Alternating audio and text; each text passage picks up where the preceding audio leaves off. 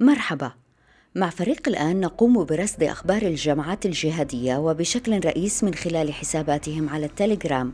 نرصد الأخبار ونحاول أن نضعها في إطارها. ماذا تعني اليوم؟ كيف ترتبط بما كان أمس؟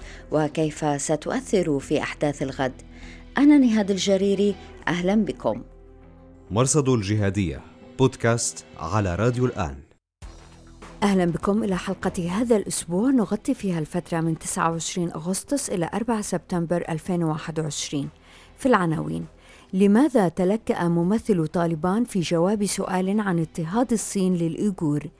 تهاني القاعدة لطالبان تمر بلا احتفال، والأنصار يتساءلون أين الظواهري؟ ضيفة الأسبوع السيدة كريس كوبيكا، خبيرة الأمن السيبراني. كوبيكا من أشهر النساء في مجال التقنية والهاكر على مستوى العالم، من إنجازاتها أن ردت الهجوم السيبراني على أرامكو السعودية قبل سنوات وأعادت الاستقرار لأسواق النفط العالمية. السيدة كوبيكا تجيب عن لماذا أخفقت التقنية الحديثة في حماية الأفغان، وكيف يمكن تعقب أموال داعش التي جنوها في العراق وسوريا. وبإمكانكم الاطلاع على نص هذه الحلقة في أخبار الآن .net. مرصد الجهادية، بودكاست على راديو الآن. لا تزال علاقة طالبان بالخارج بين مؤيد ومحذر تبرز التناقضات بين الجهاديين. على تويتر انتشر بين أنصار طالبان هاشتاغ شكرا قطر، حتى إن مفتي القاعدة السابق أبا حفص الموريتاني شارك العبارة. في الأثناء رفض أكثر من حساب قاعدي المقاربة بين طالبان من جهة وحماس أو هيئة تحرير الشام من جهة أخرى، من حيث السعي إلى الانفتاح على المجتمع الدولي.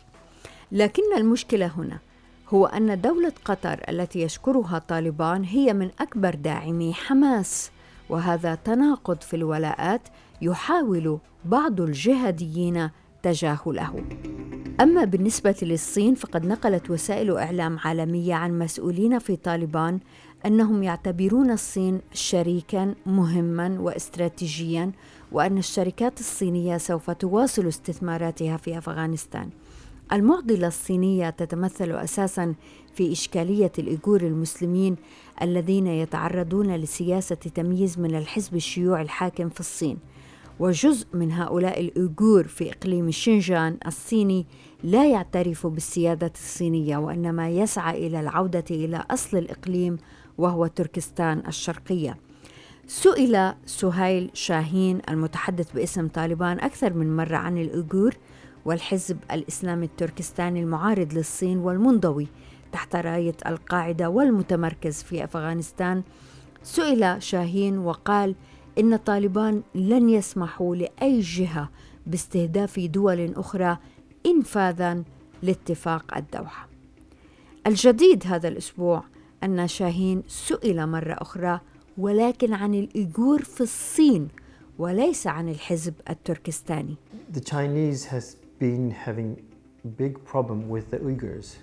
وهو ما سبب تلكؤاً في جواب شاهين، حتى بدأ أن الرجل يعاني.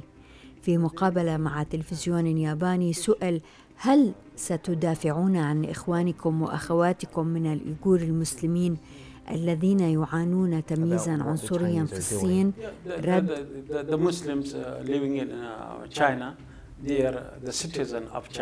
المسلمون في الصين مواطنون صينيون، ونقول إن المواطنين الصينيين متساوون في الحقوق. الصحفي الياباني سوكاجاوا استدرك، لكن هل ستساندون الإيغور؟ رد شاهين،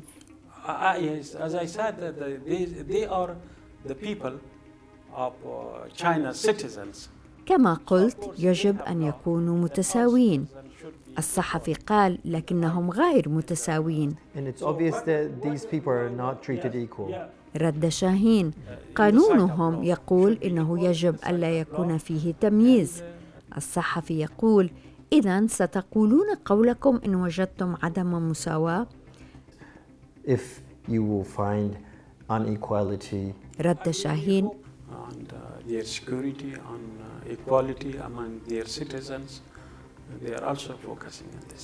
نأمل أن يركز الصينيون على أمور الأمن والمساواة بين مواطنيهم وهم يركزون على هذا. دفاعاً عن طالبان، قال بعض أنصار القاعدة إن طالبان ترعى الحزب التركستاني الإيغوري رغم الغضب الصيني، وفي هذا أمران. أولاً، أمريكا رفعت اسم الحزب من قوائم الإرهاب في أكتوبر 2020 ليكون أداة ضد الصين، والمسألة الثانية هي أن الحزب كان شوكة في خاصرة حراس الدين فرع القاعدة في الشام في قتالهم مع الهيئة في صيف 2020. مرصد الجهادية، بودكاست على راديو الآن. العلاقة مع باكستان إشكالية أيضاً. هذا الأسبوع وصل رئيس الاستخبارات الباكستانية فايز حميد إلى كابول، فيما قيل إنه محاولة لإتمام تشكيل حكومة طالبان. عارفون بالملف قالوا إن ثمة خلافات على مناصب وزارية مهمة بين أقطاب طالبان، بردار والحقاني وعبد القيوم ذاكر وزير الدفاع والمقرب من باكستان. آخر قال إن المشاورات ستقصي من يرغب في علاقة طيبة مع الهند عدو باكستان اللدود، فيما علق ثالث: الآن نعلم من يحكم فعلا. بودكاست على راديو الآن. على غير العادة لم نلحظ هذا الأسبوع احتفالاً ببيان تهنئة القاعدة المركزية لطالبان الصادر في 31 أغسطس. قبل الإصدار كان ثمة ترقب وانتظار وتوقعات عالية السقف بأن القاعدة سوف تطلق تصريحات تحدث ضجيجاً مدوياً وهزة في العالم، لكن بعد نشر البيان اختفت حسابات وأخرى اكتفت بإعادة النشر دون تعليق.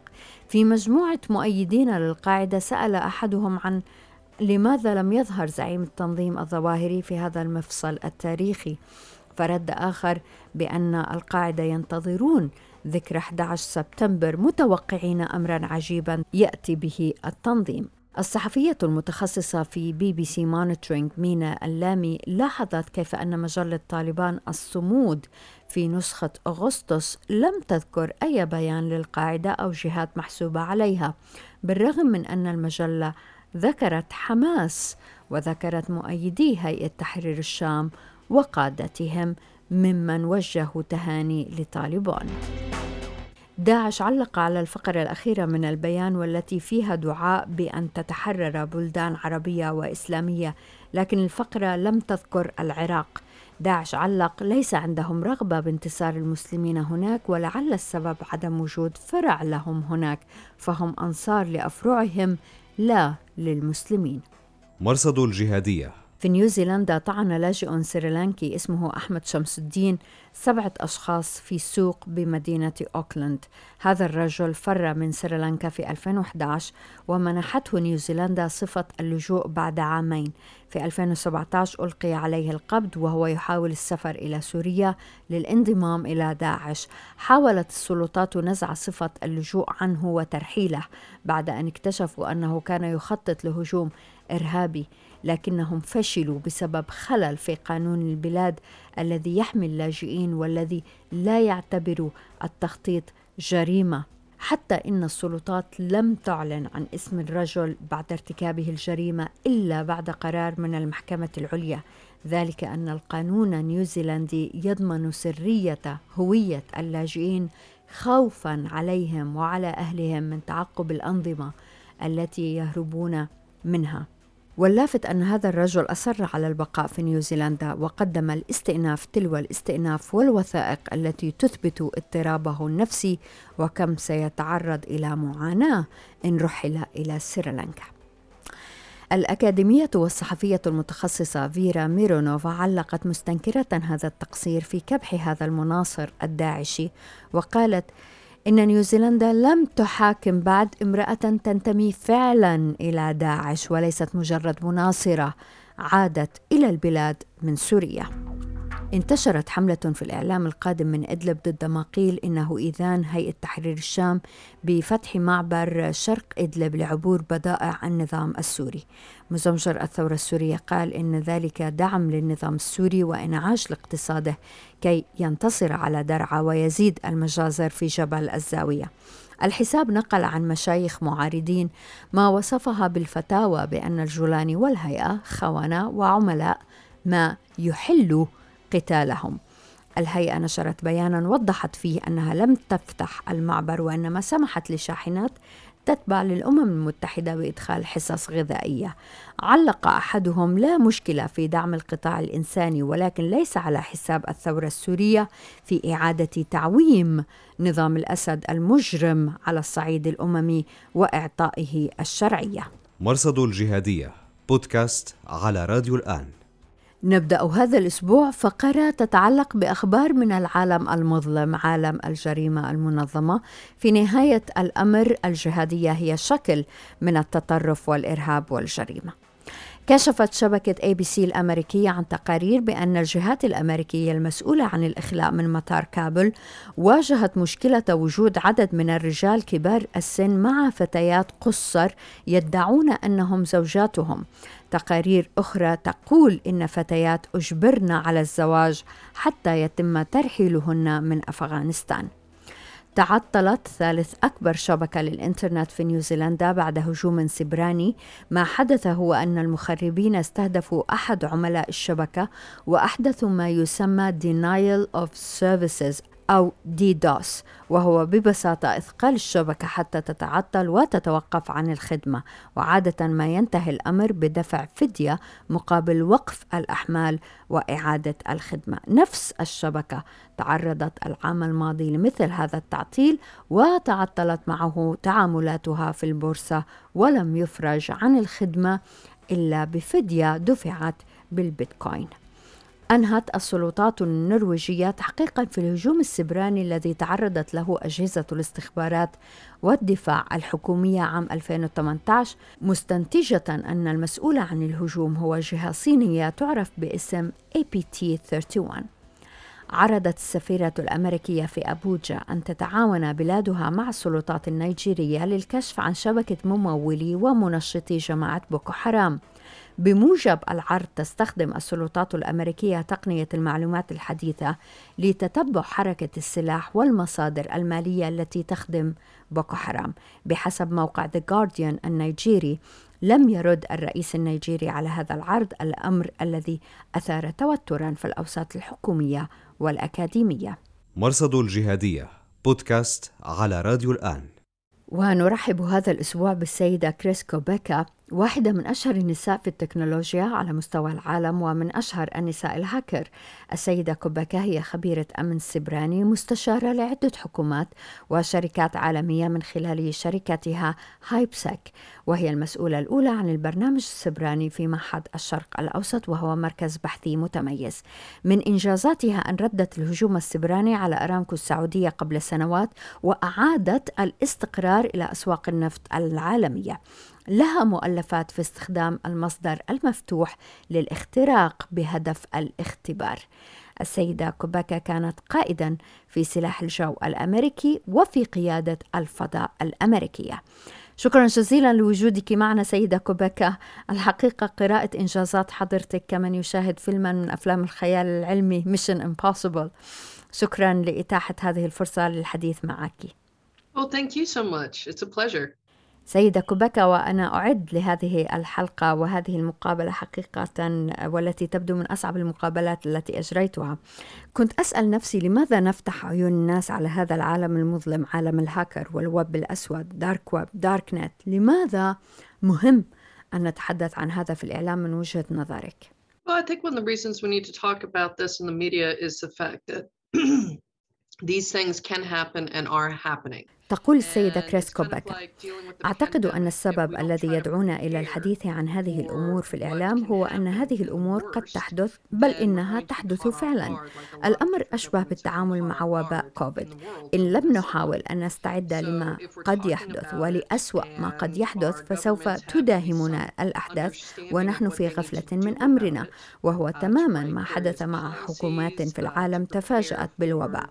وعليه فإن بحثنا الأمر وأدركنا أدركت حكوماتنا ما عليها أن تفعل أن تعد سياسات متعددة استعدادا لانقطاع الكهرباء مثلا نتيجة هجوم سبراني أو هجوم باستخدام برنامج فدية رانسوموير يتسبب في انقطاع الكهرباء. فماذا نفعل؟ كيف نتغلب على هذه الأزمة ونعد خطة بديلة؟ كيف نتعامل مع الجمهور حتى نطمئنهم؟ إن لم نخطط ونفكر في هذه الأمور فسيكون الأمر مثل ما حدث عندما تفاجأنا بهذا الوباء.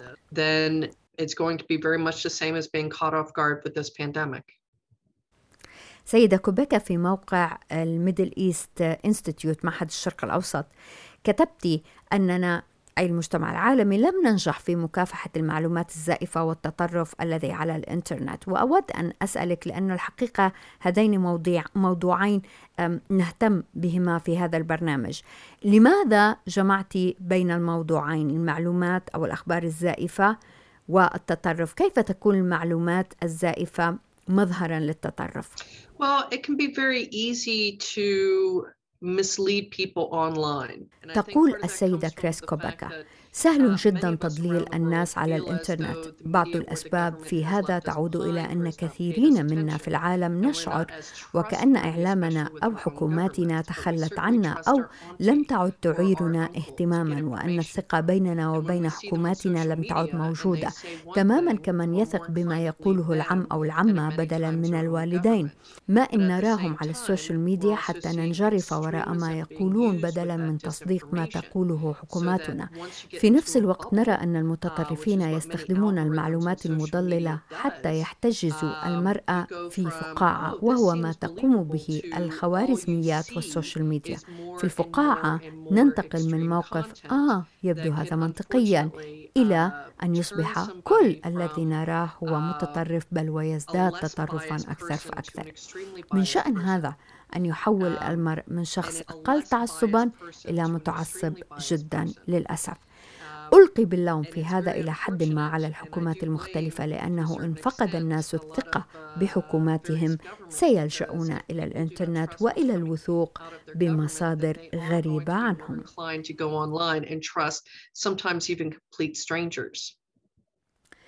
سيدة كوبيكا، من المهام التي نقوم بها في البرنامج هو رصد البروباغندا على مواقع الجهاديين في التطبيقات المشفرة مثل التليجرام، والتي لا تزال أداة للتجنيد. كيف يمكن أن نقاوم هذه الحال من التجنيد ونشر المعلومات المضللة؟ Well, there was an interesting program that was quite successful out of France when the now president of تقول السيدة كريس كوبيكا، يوجد برنامج مثير للاهتمام حقق نجاحا في فرنسا عندما رشح الرئيس الحالي نفسه للانتخابات. كان ثمة حجم هائل من المعلومات الخطأ التي اختلطت مع ما قد أصفه بالنسخة الأكثر تطرفا من حزب اليمين عندهم. ما فعلته الحكومة الفرنسية وقتها هو أنه حالما شاهدوا رسائل تظهر على السوشيال ميديا كانوا يخضعونها إلى التحقيق والتدقيق، ولكن بطريقة لا توحي بأنهم يأمرون الآخرين بألا يلتفتوا إليها لأنها مزيفة، بل كانوا يتحدثون مع الناس بطريقة النصح للتنظير. وقد نجحوا في هذا نجاحا كبيرا، لأن من الأمور التي يجب أن نعيها هو أن الشخص الذي يعيش في فقاعة من المعلومات هو يعيش في وسط مغلق وغير صحي، ولن يتقبل أن يقال له صدق هذا ولا تصدق ذاك، لن يتقبل التنظير.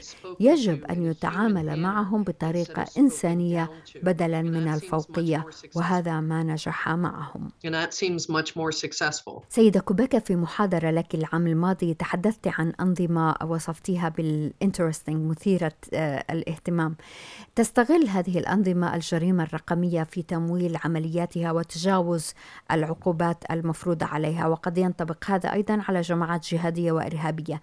هل ممكن أنك تحدثينا عن هذا الجانب من عملك؟ Absolutely. So let's say you are a terrorist group or a rogue nation that is highly sanctioned and you need money. تقول السيدة كريس كوبيكا، طبعا لنقل أن ثمة مجموعة إرهابية أو دولة مارقة تخضع لعقوبات قاسية وتحتاج إلى المال، وربما لم تتوفر لديها تقنية حواسيب أو مهارات تقنية. اليوم بإمكان هذه الجماعات أن تستأجر هذه الخدمات تماماً كما نحن نستخدم برنامج المايكروسوفت أوفيس 365. هو يوفر لنا خدمة، وبالتالي تستطيع هذه الجماعات استئجار برنامج الفدية رانسوموير أو الميلوير بوكس لتشغيله وتعطيل المواقع الإلكترونية. يمكن لها أن تدفع للهاكر حتى يغير الموقع أو ينفذ كل ما يطلب منه. إذن إما أن تستأجر برنامج فدية كخدمة أو تستأجر خدمات شخص كمتعاقد كما تفعل أي شركة مع أي نوع من الخدمات. وتستطيع أن تجني أموالا طائلة من أنواع مختلفة من الهجمات بالبريد العشوائي سبام أو برامج الفدية أو الابتزاز أو بتعطيل الخدمة الDDoS، أو أن تدفع لشخص حتى يخترق النظام ويحصل على البيانات والمعلومات التي يمكن استخدامها في الابتزاز وهكذا. في معظم الأحيان تدفع مبالغ الابتزاز بطريقة تتجاوز النظام المصرفي، فلا يمكن إيقافها متى تم إرسالها، ولن تعلم إن كانوا سيهاجمون مرة ثانية ويحصلون على مبالغ أكثر. هذه الأساليب حققت مبالغ طائلة لبعض الدول التي تخضع لعقوبات وبعض الجماعات الإرهابية. This has been a huge money maker for some particular sanctioned countries and some terrorist groups. سيدة كوبيكا، هل يمكن أن تعطينا نماذج من قصص تعاملتي معها؟ So there's a particular Asian country that is highly sanctioned. تقول السيدة كريس كوبيكا: ثمة دولة آسيوية تخضع لعقوبات مشددة، لكن للأسف طوال الأعوام العشر الماضية على الأقل ظلت تستخدم أنواعا مختلفة من البرمجيات الضارة مالوير، وتستأجر برمجيات أخرى للحصول على معلومات من أجل سرقة الأموال من الحسابات، فتسرق كلمات المرور حتى تسرق الأموال من الحسابات. وأعتقد أنهم كانوا يجنون ما لا يقل عن $1,000,000 في اليوم. At least $1,000,000 a day. سيدة كوبيكا، تحدثت عن تجاوز النظام المصرفي، وهنا نسأل عن الاتجار بالبيتكوين، العملة المشفرة. لا يزال الجدل يدور حولها، هل هي خير أم شر؟ ما رأيك؟ Well, I mean, Bitcoin is not as anonymous as most people might think. تقول السيدة كريس كوبيكا: البيتكوين ليست عصية على التعقب كما يعتقد البعض. يمكن تعقب معاملات البيتكوين إلى أن تدخل مغسلة العملات المشفرة. عندها يستطيع الفرد أن يشتري خدمة التبييض. المبيضون يأخذون جزءاً من المبلغ ويبيضون الباقي الذي تستطيع صرفه نقداً في الجانب الآخر، تماماً مثل غسيل الأموال التقليدي. وفي الواقع من الطرق التي تستطيع فيها التنبؤ إن كانت الجرائم الإلكترونية سوف تتصاعد هو إن ارتفعت قيمة البيتكوين وغيرها من العملات المشفرة. عندها يزداد عدد الجرائم الإلكترونية المالية، لأن المبالغ التي يتم تحصيلها تصبح ذات قيمة عالية. هذا الجانب خطير. في الجانب الآخر لهذه العملات منافع، فهي تماماً مثل النقد. نحب دائماً أن يكون معنا نقد، ولكن نخشى أن يقع في الأيدي الخطأ فيساء استخدامه. وهنا تعتبر هذه العملات مثل الوعاء الذي يحفظ وينقل هذه المبالغ، وعليه نستطيع أن نستخدم هذه العملات استخداماً حكيماً أو إجرامياً. سيدة كوبيكا، في الفترة من 2014 ل 2017 جنى تنظيم داعش الإرهابي ملايين الدولارات من تجارة النفط أثناء احتلال الموصل والرقة في العراق والشام. ومن النظريات التي تبحث حقيقة في استثمارات التنظيم هو أنهم كانوا يتاجرون بالبيتكوين. هل لديك دليل أو قصص عن هذه المسألة؟ تقول السيدة كريس كوبيكا: بلى، بعضه تم الاتجار به باستخدام البيتكوين. وقعت حادثة في أوروبا حيث تمكنا من تعقب مجموعة استخدموا البيتكوين لشراء برنامج اخترقوا به أجهزة الحواسيب في إحدى السفارات. يبدو أنه كانت لديهم عدة محافظ بيتكوين في ذلك الوقت، كما أنهم تاجروا بالمعادن الثمينة، وباستخدام وسيط لغسل الأموال كان يغسل مبالغ طائلة. لكن البيتكوين في ذلك الوقت لم تكن ثمينة كما هي اليوم، فلم يستخدموها بكثرة. ولكن اليوم أتوقع أن يقوم تنظيم داعش في أفغانستان باستغلال البيتكوين. سيدة كوبيكا، عندما انهارت خلافة داعش بين قوسين كان بعض كبار القادة يجلسون عمليا على ملايين الدولارات. أين هذه الملايين؟ هل يمكن تعقبها؟ sometimes you can trace it to other very interesting purchases. تقول السيدة كريس كوبيكا: نستطيع أحياناً تعقبها. يمكن تعقب المبالغ إلى مشتريات غريبة. ثمة ما يعرف بسوق NFT، سوق العلامات غير المستبدلة، وهو طريقة لبيع وشراء الفن الرقمي المرتبط بالعملات المشفرة والبلوك تشين. ومن النوادر في هذا المجال أن كثيرا من تجار المخدرات وحتى المجموعات الإرهابية والدول المارقة في السابق كانت تستطيع نقل الأموال من خلال القطع الفنية الثمينة جدا، بحيث تظهر هذه القطع بشكلها الرقمي في سوق NFT.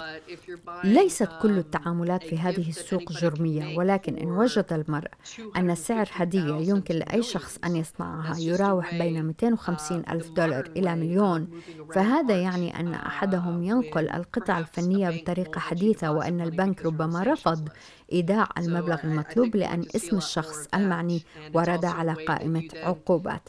أتوقع أن نشاهد مزيدا من هذا الأمر، نقل الأموال من المحافظ وصرفها في أمر مشروع أو قانوني، وعليه ثمة طرق مختلفة لتعقب هذه الأموال، وإن كنا نصل إلى مرحلة يختفي فيها أثر المال.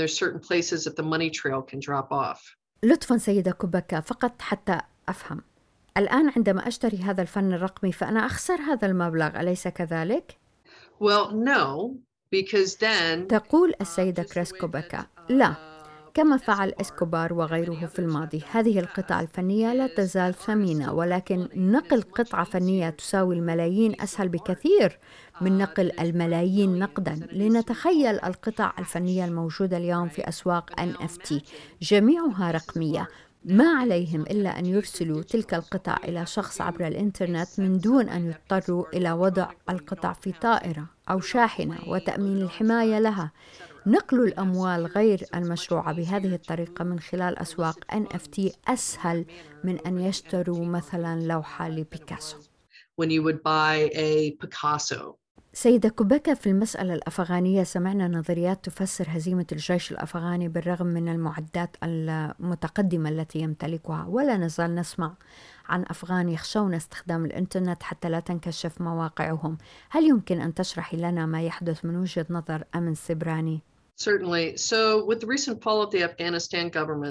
تقول السيدة كريس كوبيكا: مع سقوط الحكومة الأفغانية برزت مخاوف عدة، ولنتذكر أن الخصوصية هي جزء هام من الأمن السيبراني. سأعطيك أمثلة. قال البعض إن من أسباب سقوط الجيش الأفغاني بهذه السرعة هو أن المتعاقدين الأمريكيين أخذوا معهم ما يوازي البنية التحتية أو أساس أي بنيان، أزالوا التكنولوجيا التي تدعم البناء مثل برامج الحواسيب.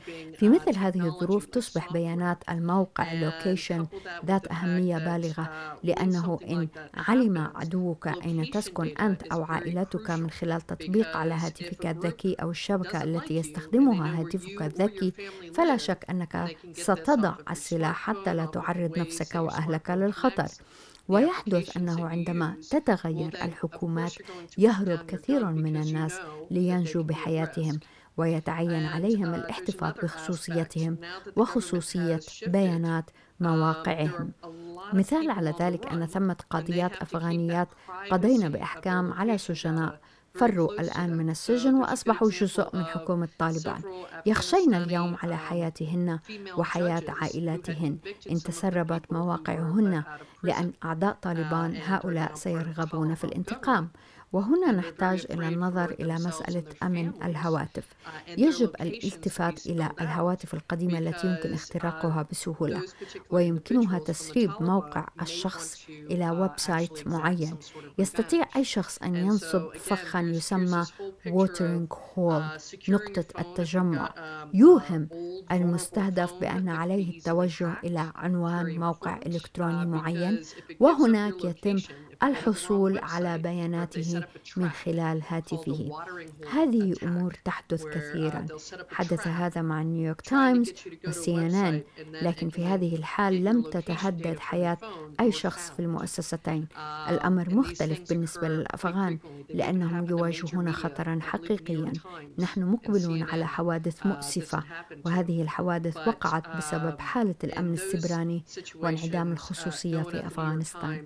cybersecurity and lack of privacy right now in Afghanistan. السيدة كريس كوبيكا خبيرة الأمن السبراني، شكرا جزيلا لك ومرة أخرى تشرفنا بلقائك. Thank you so much. It's been a pleasure and an honor. وشكرا جزيلا لوجودكم معنا في راديو وتلفزيون الآن. أنا نهاد الجريري، مع السلامة. مرصد الجهادية بودكاست على راديو الآن.